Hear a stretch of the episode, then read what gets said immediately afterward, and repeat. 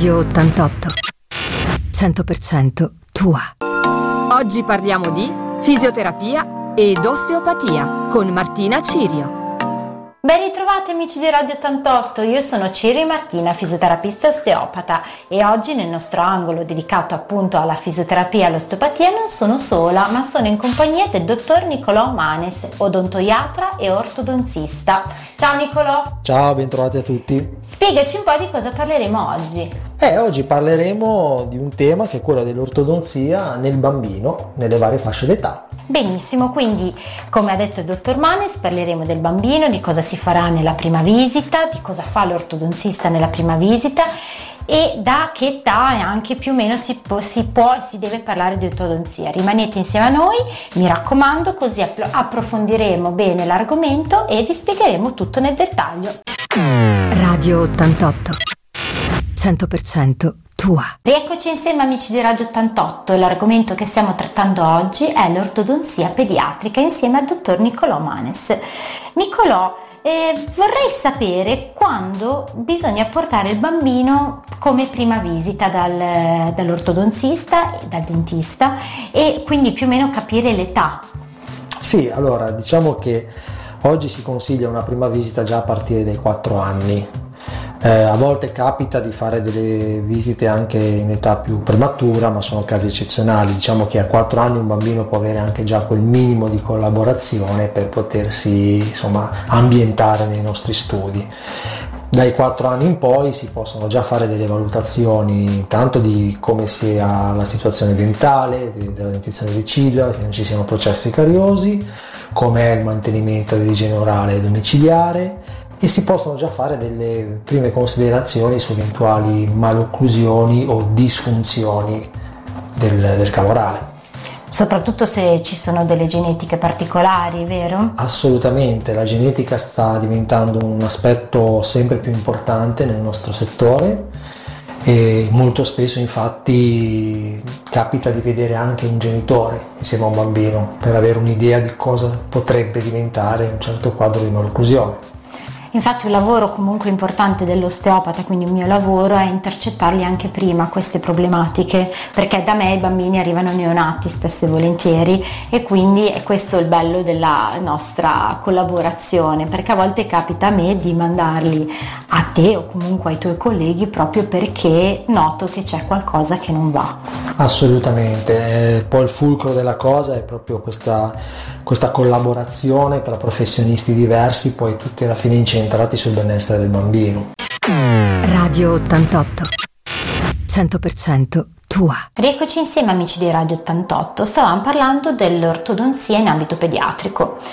Eh, dottor Manes, Nicolò, Ah, quindi nello specifico, cos'è che si valuta in prima visita? Prima abbiamo parlato più del, proprio della prima visita in assoluto del bambino piccolo, quindi sì. intorno ai 4 anni, ma in una prima visita anche di un bambino più grande ci sono delle eh, valutazioni anche diverse da fare, giusto? Certo, ma innanzitutto si valuta sempre la completezza o meno della dentizione, quindi se ci sono tutti gli elementi che ci devono essere a quell'età poi si valuta lo stato di salute di quegli elementi dentali, quindi se ci sono processi cariosi, abrasioni, erosioni o a volte anche proprio delle distruzioni complete delle corone dentali, perché purtroppo capita.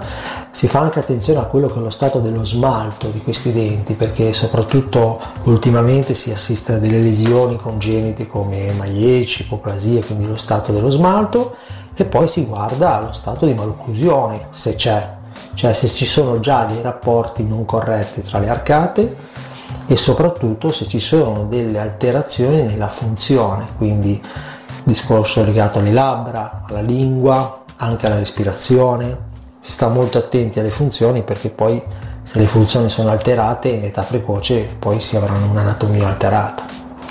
Quanta importanza dai all'igiene dentale? L'igiene diamo ormai tutti noi una importanza strategica, nel mm. senso che tutti i colleghi stanno sempre più attenti, anche le figure degli igienisti in questo è importantissima, alla prevenzione. Bravissimo. Diciamo che l'obiettivo sarebbe il famoso obiettivo zero carie, poi sarebbe ovviamente impossibile, però l'obiettivo è quello di avere una popolazione sempre più sana dal punto di vista orale perché ehm, una salute orale vuol dire poi una, un inizio di salute di tutto il tratto gastrointestinale, delle mucose, cioè è una cosa molto importante. Mm, e questo è molto importante anche dal punto di vista osteopatico, probabilmente poi faremo anche una, un approfondimento in certo. questo. Radio 88 100% tua.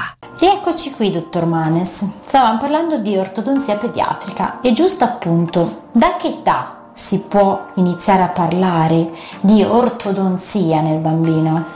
Allora, diciamo che non c'è un'età precisa in cui sia giusto iniziare o cui sia troppo presto iniziare o troppo tardi, dipende dal tipo di difetto che devi andare a trattare. Sicuramente avendo un'ottica di tipo preventivo sulla malocclusione come sul resto, prima intercetti un problema, prima lo curi in modo meno invasivo, più facile e più duraturo. Quindi oggi ci sono terapie che si possono attuare qualora ce ne fosse l'indicazione anche già da 4-5 anni, ovviamente non sono terapie né complicate né invasive, ma che possono dare ottimi risultati qualora già a quell'età si evidenziassero le stimate o di una malocclusione o di una disfunzione. Mm.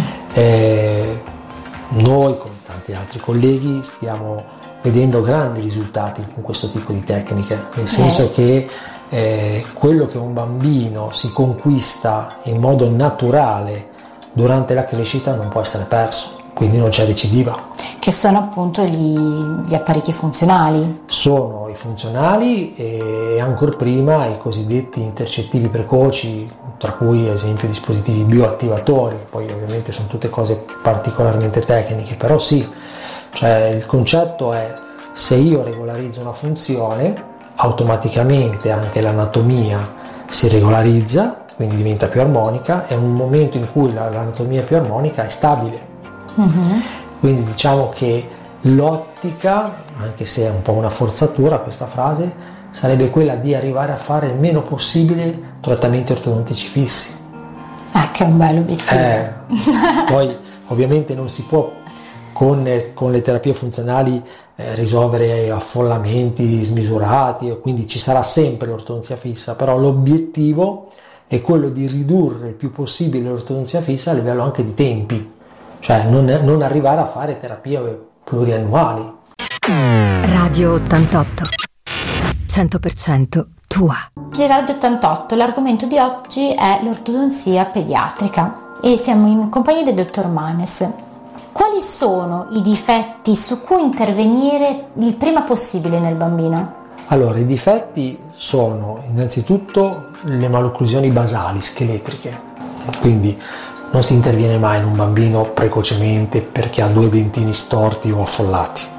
Si interviene solo se ci sono delle malocclusioni a livello strutturale, quindi le famose malocclusioni scheletriche, quindi eh, mandibole che sono in eccesso di crescita o in deficit di crescita, oppure morsi troppo chiusi o morsi all'opposto eccessivamente aperti. Sui difetti strutturali prima si interviene, meglio è per tutti. E poi si interviene sui, sui deficit funzionali, quindi se ci sono dei bambini che hanno delle deglutizioni scorrette o se hanno delle abitudini viziate come ciucciarsi il labbro, il dito, cose varie, eh, oppure alterazioni nella respirazione, quindi hanno respirazioni orali facoltative, obbligatorie che siano, quelli sono difetti su cui intervenire il prima possibile. Ed è qui che oltre all'osteopata, che qui ormai siamo di eh. parte, deve intervenire, devono intervenire anche altre figure, proprio come il logopedista esatto. e ehm, il, l'ottorino. l'ottorino. Oggi, oggi, è quasi indispensabile lavorare in team. Eh, si è persa un po', fortunatamente, la visione unidirezionale, cioè io sono ortonsista, mi occupo di ortonzia, tu sei otorino, ti occupi di otorino.